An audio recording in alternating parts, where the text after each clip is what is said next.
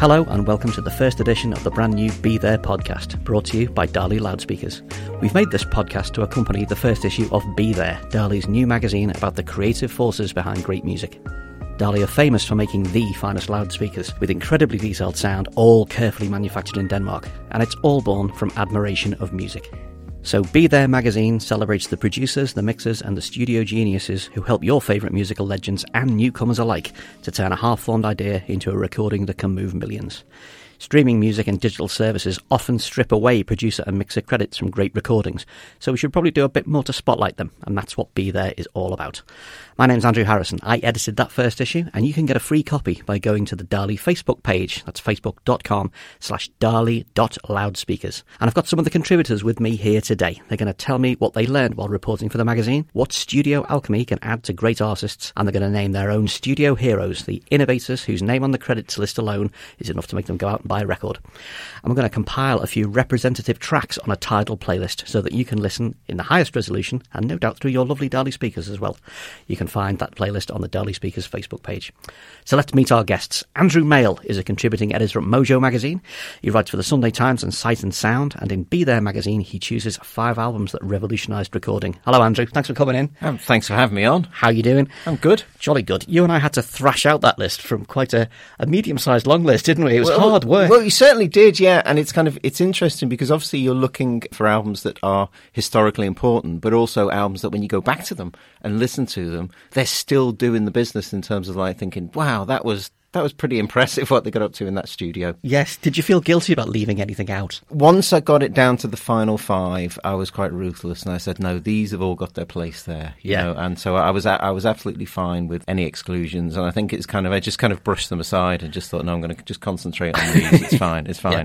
We're going to go into those albums in a bit more detail later on, but let's also say hello to James Medd, who writes for The Times and is a veteran of the Word magazine. In Be There, he meets Liam Watson, owner operator of the game changing low fidelity studio Toe-Rag in London's East End. Toe-Rag is where the White Stripes went to record their massive album Elephant. James, you recorded there yourself, I understand. Is this true? I did. I'm so glad you brought that up. uh, I three times. In really? fact, I worked Your out. rock and roll past. What did you do? I recorded once at the first place he was at, backing Holly Golightly, Oh, yes. who in fact appears on. Uh, She's on Elephant, isn't she? Yes. She is. Yes. Uh, and then once with one of my earliest and most inept combos. Called Name Planet, names, come on. Planet of the Apes. Planet of the Apes. For a Was it James single- Medd and the Planet of the Uh, Apes? No, I was the bassist. uh, and not Bootsy Collins type bassist either. and then uh, later on at the second one, I did a couple of tracks. Yeah. And he was he was really good actually. I, it was it was really interesting to see him at work and then interview him as a journalist. Yeah. Did he remember you? Did he say, "Oh, you're that"? Oh yeah, you're you know we bass used player. to gig together when he was the Ah. bass player in the punk band Armitage Shanks. I knew him fairly well. I always thought that Armitage Shanks was a great name for something.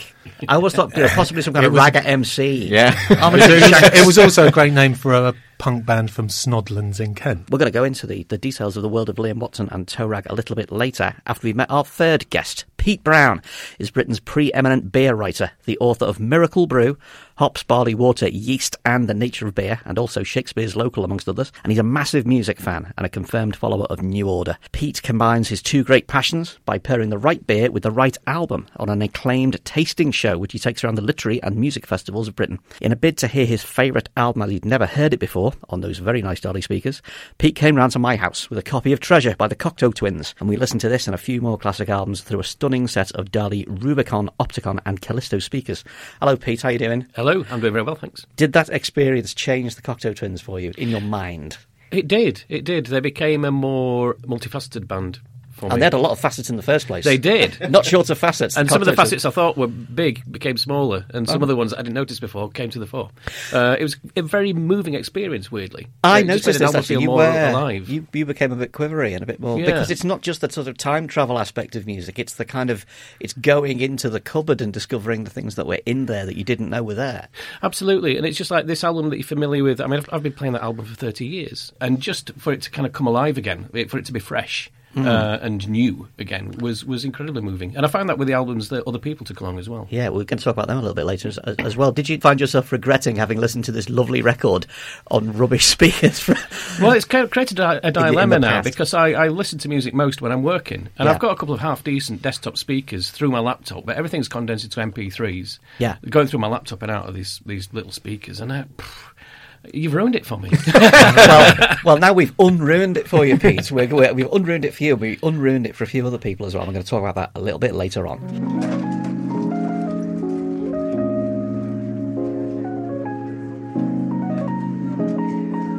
Now, what are the turning points in the recording of pop? Not the songwriting or the conception, but the actual physical creation and realization of the sounds. We asked Andrew Male to come up with his five choices and we're going to go through them now. Now, Andrew, unsurprisingly, first up on the list, it's Sgt. Pepper's by the Beatles. It's almost silly to ask why.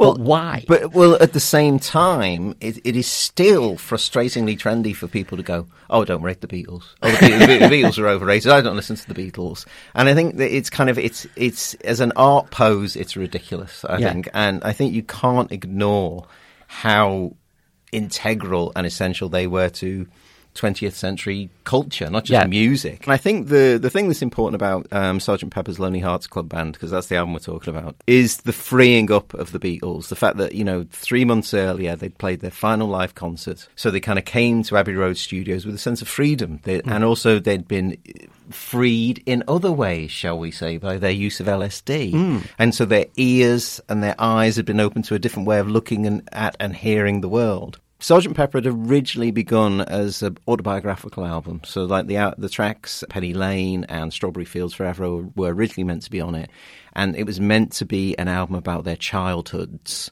And so they were drawing on that, and they were drawing on music from the past, like you know Liverpool brass bands, and kind of an, and a sense of you know music from the 1920s. Mm. But at the same time, they were competitive beasts, so they were trying to sort of best the Beach Boys' pet sounds, and so they just basically threw everything at it. I mean, Yeah. you've got an album where there's a paper and comb on it, but there's also a 41 piece orchestra. You know, you've got tracks that are being slowed down, sped up, reversed, double tracked.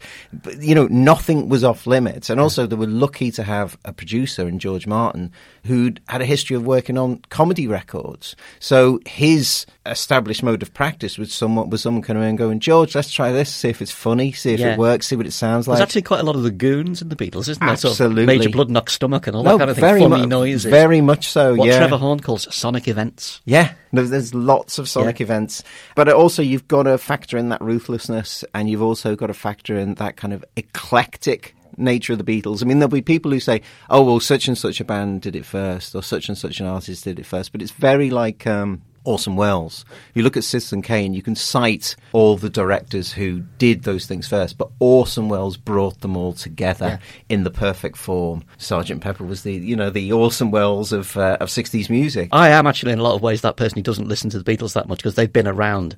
You know, Well, in the, that in the I will. I'll hold my hand up and say yes. That can turn you against the Beatles because you think, well, they're you know, They're I can't avoid them. You know, I they're on the radio. Why would I want to revisit that?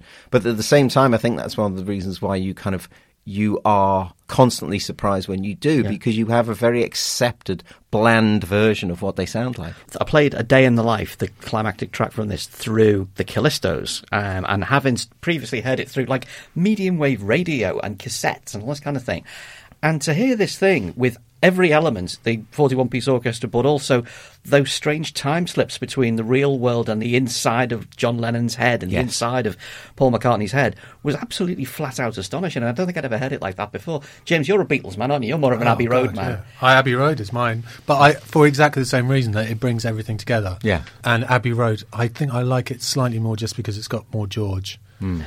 but I do. I think Turn that, up the that, that reprise of uh, Sergeant Pepper's Lonely Hearts Club Band going into a day in the life is probably the greatest moment in pop music. Andrew, what would you choose as the as the major production innovation on this album? Because we're gonna, we'll put the track on the Tidal playlist. I mean, I mean, I think the key track that I'd pull out would be what everyone else says. I think it has to be uh, a day in the life. But I think kind of the thing that I find kind of remarkable about that album is it's almost kind of like the way in which it has the mood of all four Beatles in it, and you, you've got that kind of the romantic naivete of of, um, of Paul. You've got the sardonic nature of of John, and you've got that kind of world music eclecticism of of George, and you've got you know kind of and, and you've got Ringo. No, But Ringo is, on. they're not the Beatles without Ringo, are no, they? And absolutely, Ringo- and Ringo sounds fantastic if you hear um, Well, if you- Sergeant Pepper's amazing. to um, hear it properly, equipment. there is there is amazing Ringo-ness to be Yes, out of this because Ringo's a simple do do do Yeah. do.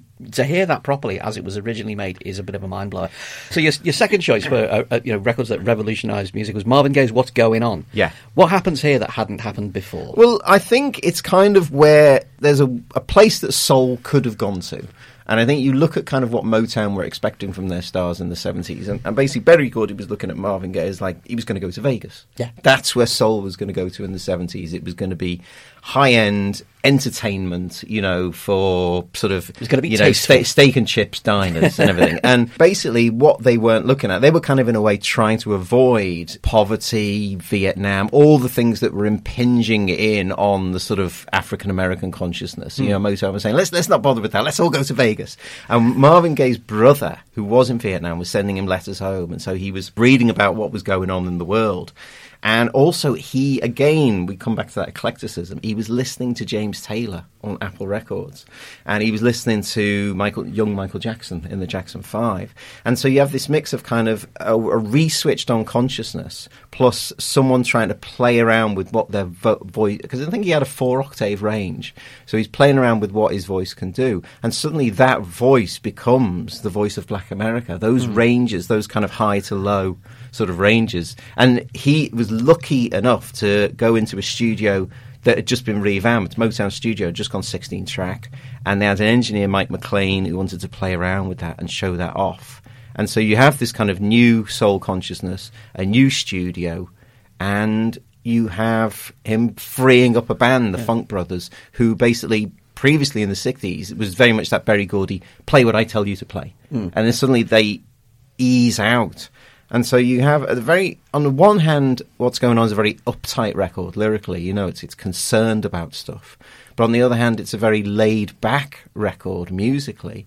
So it is like you kind of capture those two worlds of America at the time. You have that kind of switched on drugs consciousness, but you also have an America that's very aware that everything is falling apart. it's almost a single 36 minute piece of music, Yes. isn't it? Everything flows into everything else, and you get the sense that this is a single consciousness, Yeah. exploring all the aspects of its of, of what's coming into Yeah. its world.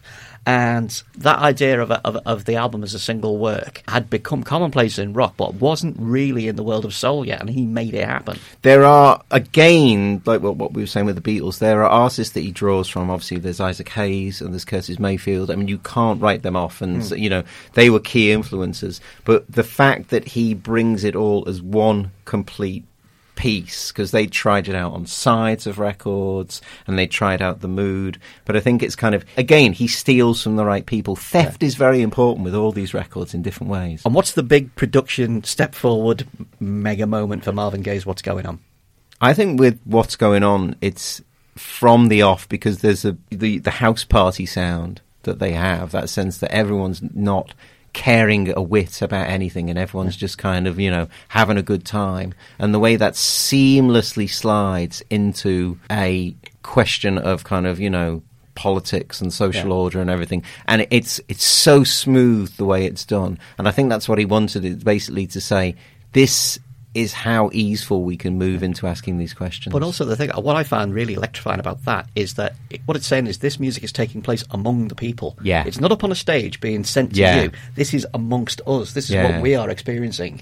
And it's that that is the setting. And I it? think you look at how that influenced other artists and other sort of African American artists, the idea that the music is for the people in the front room right there. You Yeah. know, that it, it is not, as you say, it's not happening up on stage. It's basically kind of, it's for a bunch of people sitting around in their front room. So number three on your list, this is the leap sideways because this is the dawn of electronica. This is Yes. Kraftwerk Yeah. and Trans Europe Express. And what we've seen so far is all these people have been, are using the studio as an instrument. Yes. And Kraftwerk didn't just use the studio as an instrument; they built the studio. They built the instrument. They were engineers as much as Yes, they were absolutely. Kind of, they were, they were making instruments because the sounds weren't already there. I, mean, I like the idea that kind of it was uh, the idea com- came from this French music critic, uh, Paul Alessandrini, who, who, said that said that their uh, music was like an electronic blues. So they said, well, let's write songs about trains then, you know. And so that's what the blues is. Yeah, about. exactly. So you know, they kind of um, you said, let's write a concept album about the TEE railway service.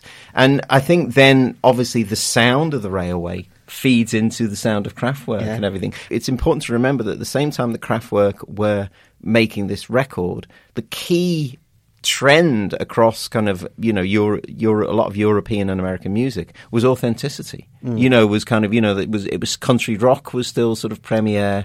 You know, and kind of there was a sense in which kind of that rock, those rock. I mean, obviously, kind of German music was trying to get away from the idea of the rock roots, but the idea of kind of taking out the human almost totally and Yeah. bringing in the machines and saying that this is a good thing. This is where electronic music is claimed forever as a European thing. Rock and roll is an American thing. It's Yeah. about sweat and it's about spontaneity. And Kraftwerk are German, they're about precision, that it's clean and it's European. And electronic music will be European forever afterwards. Pete, you're a big Kraftwerk man, aren't you? What's fascinating about them, and I, I can vaguely remember some Kraftwerk records from being a kid, it was that far away from being a novelty act. Hmm. You know, it could so easily have been written off as just kind of look at these guys and their wacky sounds and their wacky And, and- machines. and they're wearing suits and they're smiling. Yeah. Two Yeah. things you're not supposed to do in rock and roll. And somehow it just kind of, for something so supposedly impersonal, hmm. it's so soulful. Yeah. It's Well, that's- really yeah, touching. It's really moving. Yeah. Uh, I I think and also, that it- kind of European romanticism that's in Absolutely. there. But also, you know, they were turning things that were kind of seen as kind of uh, a critique of a band, as in cold and repetitive, and turning them into positive things. You know, Yes, things that you say, oh, you know, oh, it's not working, guys. It sounds a bit too cold and repetitive. Good. Yeah. Let's, yes, I'm being more cold and more repetitive. Yeah, turn up the AC. I listened to this, I think it was on the Opticons, and the bit where Trans Europe Express turns into metal on metal, Yeah. Where they basically invent industrial music, Yes. they invent pipe banging music, and to be able to hear every little scrape of every metal surface. And almost to be able to hear the pipe swinging through the air before it impacts with this sheet metal. To me, I, I always thought this was a timeless record, a record that sounds like it could have been made yesterday or tomorrow, every bit as much as it was made in 1976, was it? But to be brought so close to it and to feel like you're in amongst it, again, it- again, it felt like a totally new record to me. What's the production achievement on this one for the playlist? Showroom dummies. You know, because I think the way in which they take all those things that we've said and they take it to the dance floor. You know, they make it, and but also the going back to what we were saying about the Beatles. Somehow, the fact that it's imbued with a melancholy. It's not just that repetitiveness. It's not just the kind of a piece of sort of machine tooled engineering. There is something human in there as well. Right, your fourth choice, Andrew, was really pleasing to me because this is this is me when I'm in, when I'm a student. this is Three Feet High and Rising by De La Soul, which is a totally different way of making music and a totally different way of producing. Why is this a game changer? Basically, it's the revenge of the nerds, isn't it? Yeah. I was around in 1989, and, and it's kind of it's odd to think of hip hop as having very rigid rules, but it did. It had a look, you know, black leather, Adidas gold chains, had an attitude, angry, boastful, funny as well, and the samples. You know, the, you the samples were there for the beats, you know, the samples were there as a structure, and there was certain rules about where they came from. They didn't come from Johnny Cash, Liberace, and Steely Dan, you know, which is where De La Soul were taking them from. And children's But- television programs. and children's television programs. These were uncool sources. And I think the other important thing is like what they were doing with those samples, that they were using them as punchlines. They were using them as punctuation. They were using them as as gags. They weren't just using them as as hooks and breakbeats. You know, and so suddenly the sample has a different role and a different purpose. And hip hop, in a way, kind of throws the net open wide. It's basically you kind of someone like Jay Dilla wouldn't have existed without uh, an album like Three Three High and Rising because it's basically saying kind of the skill is to, go beyond James Brown and go beyond kind of you know the the breakbeat drum beat and say, oh, we've actually taken our samples from here. And so, and in doing that, also to kind of there's there's almost a cheapness to the sound of Three Feet High and Rising. It's kind of all a load of those records. The aesthetic of those records they choose are thrift store records. You know, they are basically your granny's records or thrift store records. It's three for a dollar. They're not high end, expensive, hard to find records. And that is the other thing as well. There's a, there's a dem- democracy about the sound of Three Feet High and Rising that kind of it's almost saying anyone can do this. Pete and James, you're of a similar similar vintage to me. Was this was this an impact record for you? This I think it's Certainly was for me. Yeah. Yeah, I mean, the first hip hop record I liked, and democracy. It was democracy for people like me too. Yeah. you, you're allowed in here. Yes. and you Yeah. don't have to adopt the entire lifestyle. You can just like this Yeah, record. exactly. Yeah. Um, and every it was played to death. Oh, yeah. I was a student at the time Yeah. too. Yeah. This totally it broadened my horizons completely. Yeah. Um, uh, it got me it got me going beyond white boy indie for the first time, uh, and it's just such a happy record. It is. Yes. It's, it's, It's an a- optimistic record. I remember I went to a record shop in Leeds, and I used to go record shopping a lot, sometimes daily. And I walked through the door, and the guy behind the counter held up a copy and said, "You need this. You need this record." and he made Wow. me buy it, and I didn't even know what it was. And I took it home, and it was yeah, total total game changer. The strange thing about it, you know, there are records that sound that are built for beautiful speakers and beautiful setups. This isn't. This is this is built for your little cheap home system. So when you hear it through uh, through, through quality speakers, there's there's a definite mismatch because you start to hear the sticking plaster and the staples and the jump. Well, Hasn't that, got Hasn't it got Crackle recorded? It's got yeah, it's got points, it's yeah. got crackle, which is either deliberately added or is just on the records they decided Yeah. to sample. Yeah. You know, when you hear it on those kind of at that forensic level, you what you what you hear is very different from the highly manicured super production jobs that we that we've talked about here. But then that was the innovation, wasn't it? Absolutely, and I mean, and they didn't survive that in- innovation. They did get it in the neck, and they did back down on, on the second album. You know, hmm. De La Soul is dead with the knocked over Daisy, dead plant pot, You know, yes. and kind of, I think at the time they stood by that, but I think there's a part of them now that regrets that that they because, and I think if you look at that story, you realise how genuinely innovat- innovative sonically this record was. That almost kind of in a way, it's sonically it's quite an insult to a lot of the hip hop that's that's gone before because you know that hip hop has weight and power and gravitas, Yeah. and this kind of.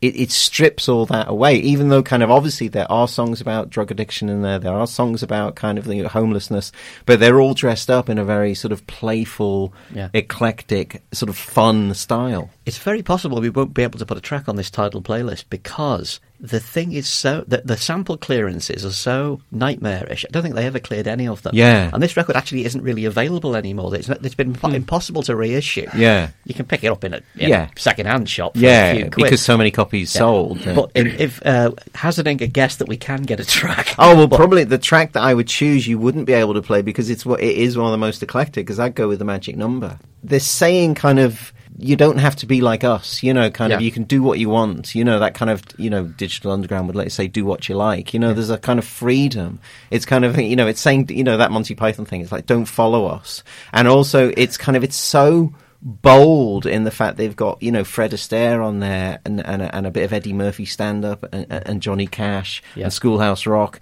You know the sort of boldness to it and the roughness to it, but at, at the same time they're saying this is not an ethos. You know, this is not a way of life. You don't have to dress like us. You don't have to sound like us. We're just enjoying what we're doing. And I think that enjoyment still comes through, that kind of complete playfulness and also a lawlessness. Yeah. There, it, it is a rule breaking album and it still sounds like it. And your fifth choice, your fifth and final choice for the five albums that revolutionised sound is bang up to the 21st century. It's Discovery by Daft Punk. I, it's daft, you know. I was listening to Six Music yesterday, and every other track still had that distorted Daft Punk bass going hmm. on it. You know, kind of until I'd gone back to this album, I'd kind of forgotten how influential it was. How there's Yeah. certain Daft Punk sounds that you will just hear through everything. I'd also forgotten kind of what a throwing away of the rule book it was when it came out. You know, and how snotty and kind of elitist a lot of Daft Punk fans were Yeah. you know, about what quote unquote French house music sh- should sound like, you know. And Well, this is kind of, they bring in everything from their love of analog electronic music to video game music to out and out disco to soul, and they basically turn it into the rule book for pretty much all dance music. That I mean, they didn't invent these things, but they were the ones who codified it, Yeah. and certainly took it to America, Yes. where it is regarded as one of the, you know, pretty much the originator. yeah, Ironically, Yes. you know, house music invented in America and Yeah. sold to Americans by French people. Yeah. But I remember hearing this. This is one of those strange situations where I actually first heard this through gigantically amazing speakers. Mm. And I remember being there. I used to edit Mixmag, the dance music magazine. I was there with the deputy editor, and we'd been invited to hear this for the first time. And we just stood amazed in front of these monolithic speakers because we couldn't believe a dance record could have so much in it and yet be so simple and so Yeah. amazingly joyful. It's weird how, writing about these five albums, there are so many points of crossover because, like um, Sergeant Pepper, it's a record that is about going back to your childhood. You Yeah. know, it's going back to the sounds of your childhood and trying to recreate them. But also, what's interesting about it that it's got that kind of, it's got something of that inbuilt melancholy in it. There's that, that sense in which they capture the sense that these things decay. So the kind of the way that they kind of have that distorted sound in it, you know. But also at the same time, there's a crossover with the De La Soul album. Basically, when this album came out, it was kind of Daft Punk saying there are no rules anymore. There is nothing to follow. Interestingly, as well, pretty much all of the five records you've chosen that, re- that revolutionised music are all mostly or entirely self-produced by the artists. Yeah. None of these are we got a producer in to sort us out. Yeah. And they all use the studio as an instrument. Yes. It's the, all about using the the entire thing to produce a single vision. And what would be the big turning point track on Discovery by Daft Punk? I think just because it's funny and self-referential, I think harder, better, faster, stronger. Yes, it is really funny, isn't it? Yeah. It's, a joke about making their records. Well, exactly, and also kind of, and I, and I think in the piece I put it's, it's Daft Punk's Four Laws of Robotics. It is. you know, and and it's it's it's a rule book for a band who was for a, a duo saying there are no rules anymore, But the, one one bit that really shines out when you get to hear it unfiltered on, on these, which I would like to. I'd love to hear that. Yeah, come round, come Yeah. round, bring us, bring up, bring some French wine, Yeah. come round. And when I was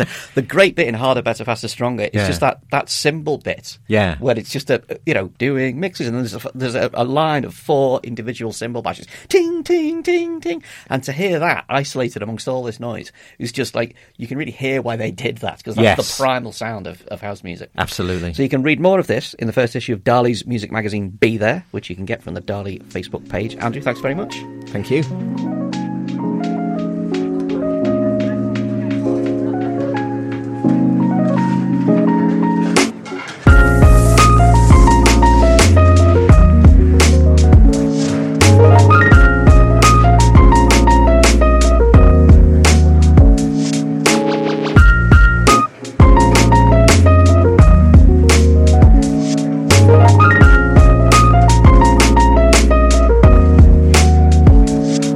Moving on, as I mentioned, we're going to be asking our guests for their heroes of studio recording from an aggregate between us in the room of about 160 years of listening to music, I think. Let's start with the legendary beer writer and lover of ambient music, Pete Brown. Pete, who's your studio hero and why? It's Brian Eno. It's Brian Eno. Yeah, he's the producer's producer, isn't he? uh, I almost felt it was a cliche, but I just couldn't choose anybody else. Uh, Hmm. I love the way that he works with such a broad array of different bands. Yes. And in each case, he becomes like a an, an extra member of the band. He, he brings so much. It's an Uh, Eno collaboration across the nation. Exactly, yes. exactly. But I, I always go back to him as, as an artist and a producer. I think I think there's no dividing line be- between the two.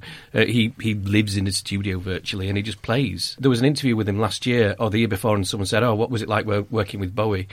And he just erupted and said, "If you want to know that, there's 40 years worth of documentation of me working with Bowie. Ask me about what I'm doing now."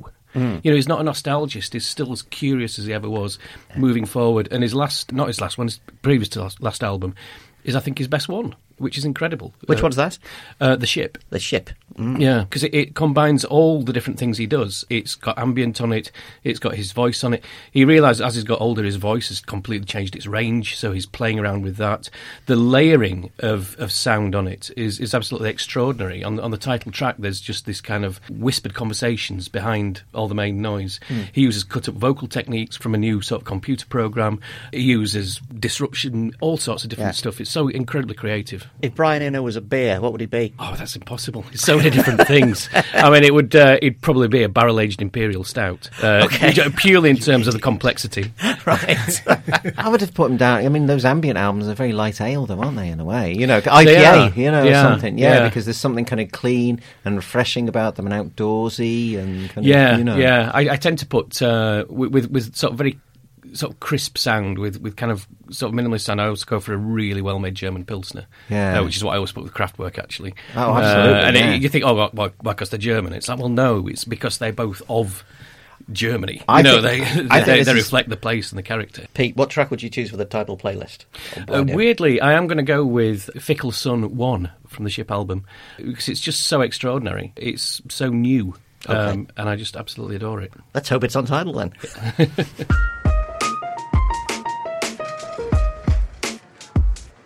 You're listening to the Be There podcast brought to you by Dali Loudspeakers in admiration of music. And one of the most fascinating features in the first issue of our print magazine is James Medd's interview with Liam Watson, the London producer who flew in the face of high tech recording and took rock and roll back to basics at Toe Rag Studios. James, who is Liam Watson and why does he matter? What did he change?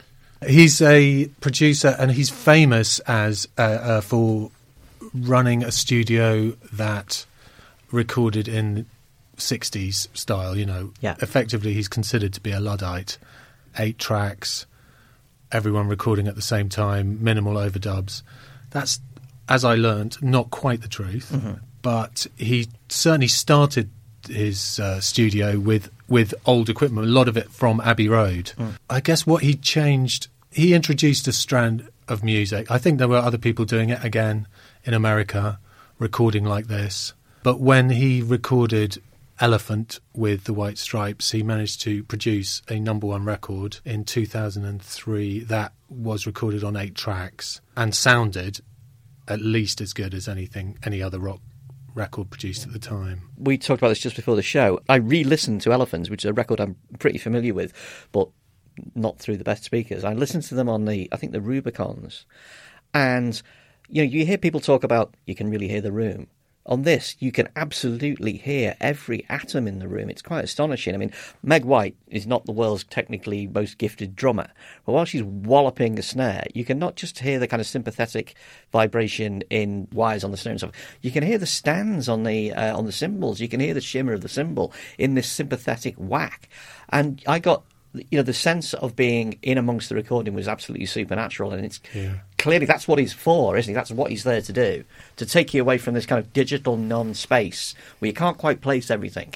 And make you have that, that sort of sense of presence. Yeah, and while that's not the only thing, I mean, I think we'd all agree it's it is really great to get rock music back to that point, hmm. or to have that available again. And the idea of having everyone in the room at the same time, Yeah. and because rock and roll is about it's about excitement, if it's about anything, and having people interacting in that way, and and he brought that back. Uh, and, and his idea is just that it should be done as simply as possible. Yeah. you know, his, he kept saying this phrase, and that sounds good enough to me. That's as good as it sounds. And most of te- his, his belief is that most of technology is entirely superfluous. Well, it does certainly give you it gives you more options, which is always a bad thing. Fewer options. Yeah, the Just channel the, it down. The the arrays, yes, he Yeah. erases stuff. it's not just the White Stripes. The Zutons, Wolf Alice, Billy Childish, and even Madness have recorded there. People go there for the sense of a bit of magic, don't they? I think so. I know you you go in the room and it's really it's properly sort of looks like a studio. It's got checkered floor and everything. It's quite small. It's not got that sort of horrible dusty carpet that you sometimes get in studios. And yeah, obviously they see something, and and it's at the time everyone talked about it as if it was nostalgia, and it's not just nostalgia. There's there's something essential. It's actually honest. It is true. Do you think it might be a, a part of it might be that musicians, when they feel they're in a, a a proper studio with heritage, it's different from being in just a very expensive studio that's brand new. It puts them in a different headspace. Maybe. I mean, are you saying that in a? In a I mean, Well, because no. you could say that quite cynically, couldn't you? Well, I think it's a good thing because yeah. people, you know, making records is a creative business. It's a creative endeavor, and you have to feel. You have to feel creative. You don't want to feel like you've gone to the bank or that you've, you know, you've gone to do the recycling. You want to feel like you're in a place that has got history, that you're part of a lineage. I don't know. I mean, I've never made a record, so what do I know? But it's the impression I get. no, I think that's true. Yeah. I think Liam Watson is someone who can put you in a different headspace. I mean, kind of, it's interesting that he thinks differently about music. I mean, you, I've had conversations with him about Dave Clark Five uh, B sides and Shadows B sides being some of the best records ever made in the '60s. You know how he hears things is mm. differently, and when you listen to them after he's recommended them to you, you go, "This is incredible. Why have I never heard this before?" I had a long Yeah. conversation with him about Steeleye Span. Yeah. There we go. I think based on an article you wrote for Yeah, for uh, Mojo, but yeah. yeah. He's his his variety of music is very wide, and he doesn't actually care what other people think about him. For example, he has installed digital equipment Yes. in Toe-Rag, And- which is you would have thought is the worst thing he could possibly do for the brand. Yeah. Uh, but he said it's good now. But he used to wear uh, a white studio coat like the EMI Yeah. producers of the pre-Beatles. Well, he era. is a funny Yeah. guy as And- well. let's- yeah. but he's actually grown his hair now as well. What's going on? Well, he's gone. Uh, he's gone. Sort of, I think sort of sixty-seven. Yeah. Oh, so he's aging in real time. Yeah, He's from aging sixty-three to sixty-seven. I think now. So in about seven years' time, we can. He's going to be punk. I think he's he probably did that years and years Yeah. ago. I don't know. Before I I never met him. There's a lovely story in your piece that where um, I did not know where the title "Ball and Biscuit," the White Stripes song "Ball and Biscuit," came from. I just thought it was a strange collision of words, but it's actually a type of microphone. Yeah, I think Jack White did his automatic writing thing. Yeah. Well, I was um, I went into the studio when the album was being made. and, uh, did a Mojo piece for it, and Jack White had never heard of the term "ball and biscuit" either until Liam introduced him to this microphone, and he heard it and he just thought, "Well, that sounds filthy." Yeah. Yeah. You know, that sounds like it could be kind of, you know, a nice sort of euphemism for the, you know, the beast with two backs or something, Yeah. you know. So he kind of, Come on, I'm Am- using that. Family podcast, Andrew. Family podcast. Yeah. What actually is a Ball and Biscuit microphone? Uh, I don't know because he sold it. Oh. I've Well, never seen it there's a picture because it, it. it then became fifteen thousand pounds. Oh, right. There's, there's a picture That's of it. what it There's a picture of it in the print magazine, and it seems to be this large metal sphere. Oh, it is. That's the ball. That's the ball with this large metal disc in front of it. The Ah, biscuit, biscuit, yeah. and it does. It looks. It doesn't look like something you'd sing into. It looks like something that you might club a medieval invader to death with as he climbs the walls of your castle. But clearly, it inspired Jack White Yeah. to sing. Track. Yeah.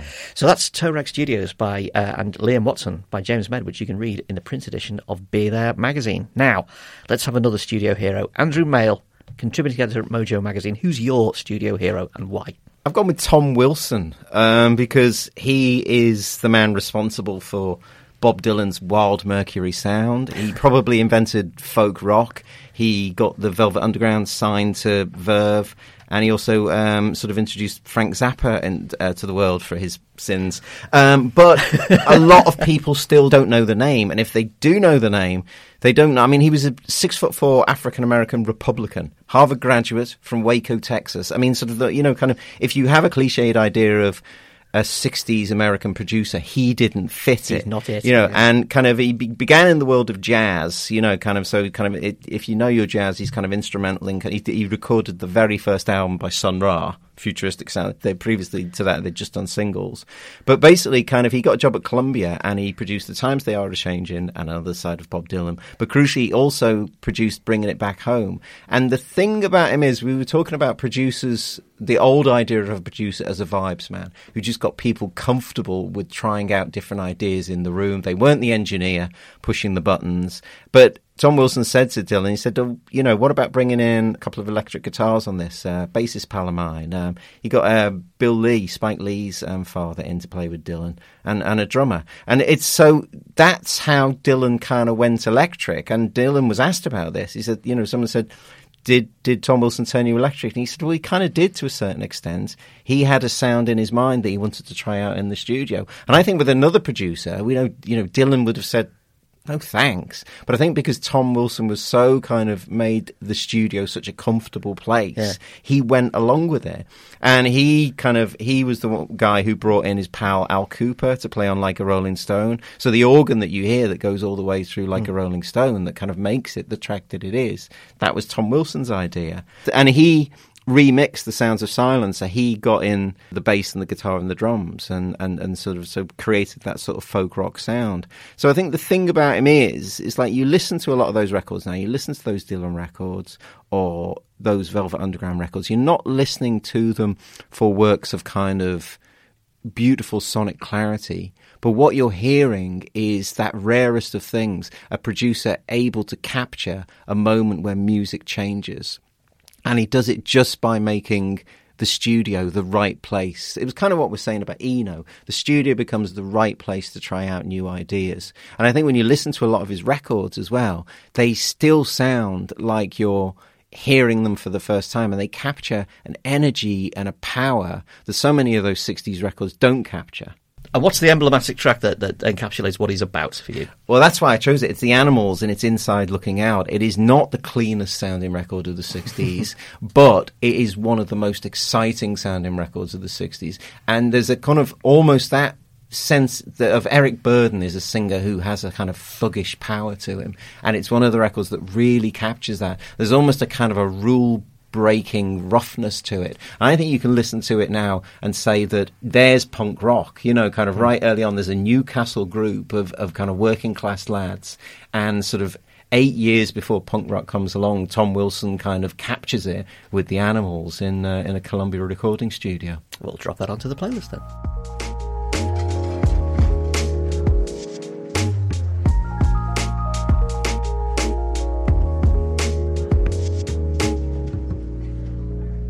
Now, one of the fringe benefits of a project like this is you get to experience some of the most stunning speakers you'll ever hear. We set up three sets of Dali speakers in my little London flat. Rubicon 2 from Dali's high-end accurate range, Opticon 2, which brings that super accurate sound to a wider audience, and it gets you about 70% of the sound and about 40% of the outlay. And the brand new wireless Callisto 2C active speakers, which operate from a digital sound hub and they let you send everything from a CD or vinyl to streaming services out as a high res signal in beautiful high res audio. The idea was we would listen to our favourite albums as we'd never heard them before. Would we hear things we didn't know? Would we discover new stuff? In the magazine, you can read about how Kate Mossman from the New Statesman brought The Miracle by Queen, which is quite a listen, I can tell you. The author Travis Elborough brought around Laughing Stock by Talk Talk, and Pete Brown, our guest today, brought Treasure by the Cocteau Twins, as we talked about a little bit earlier. This was quite the experience, wasn't it? It really was. Uh, It was. It was very surprising. Yeah. Um, I mean, that album is uh, a defining album of the '80s for me, and I'm sure a lot of other people.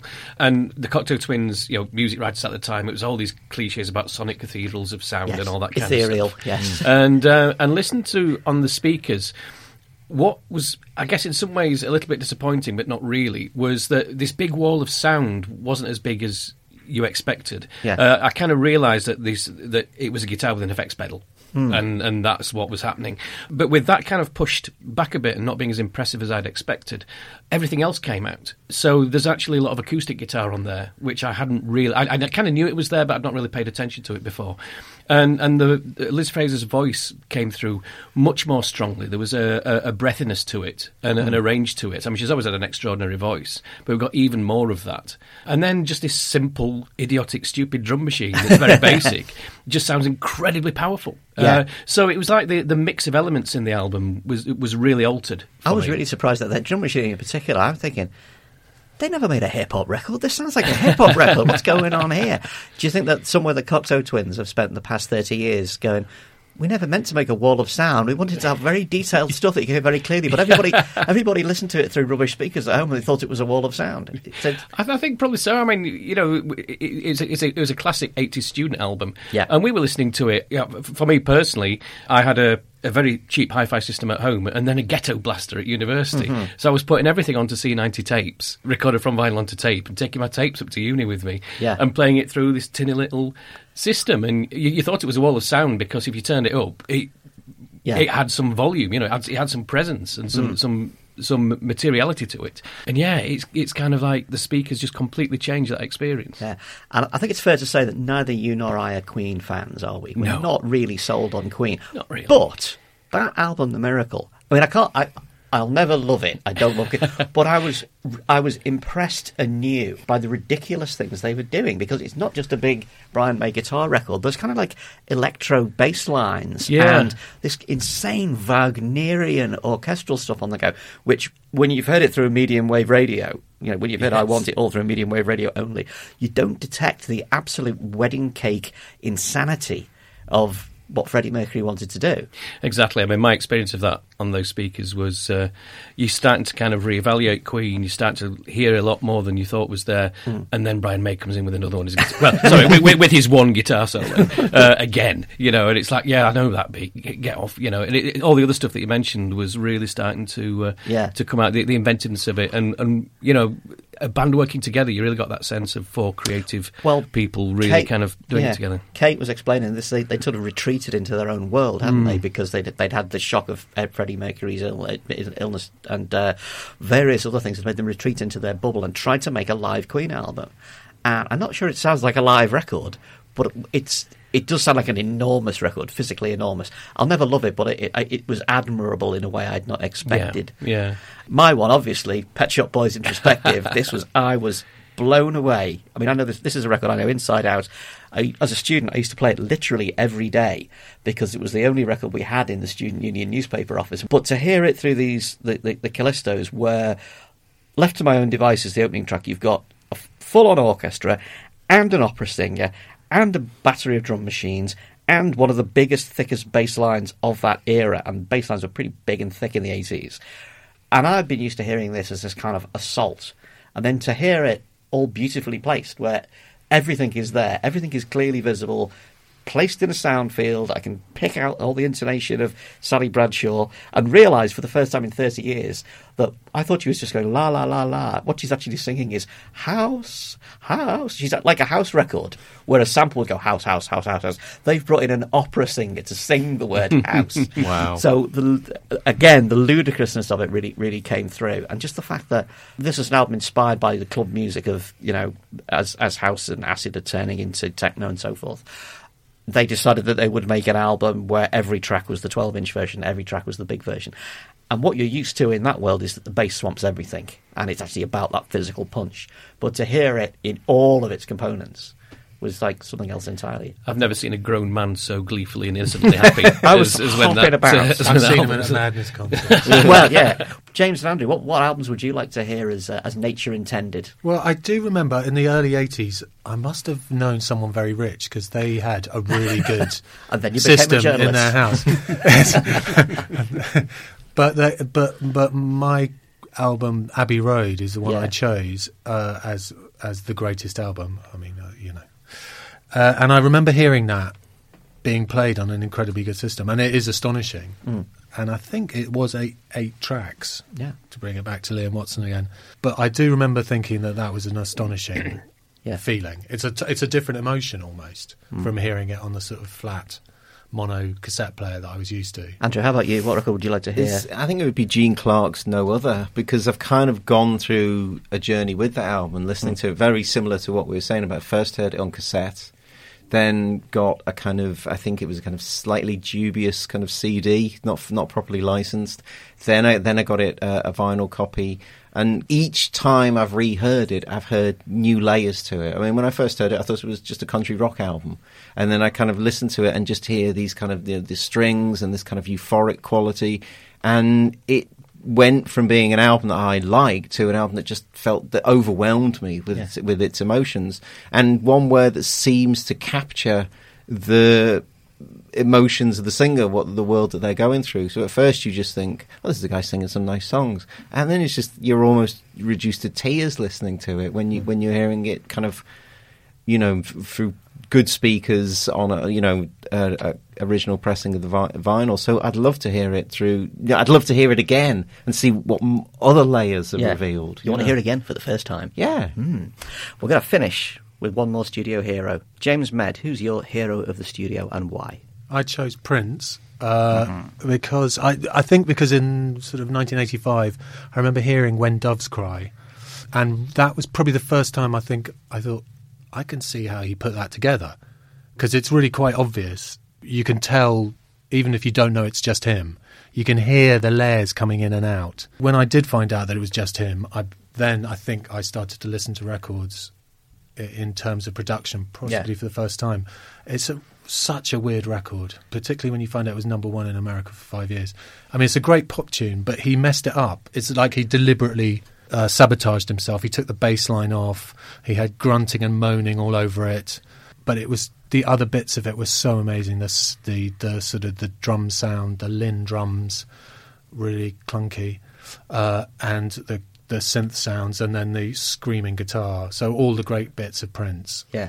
just him. And I've loved all the bits he's done, like Sign of the Times, which I only recently realised most of it was just him. Yeah. Well, I remember when Sign of the Times came out being really shocked because everything previously had been so big.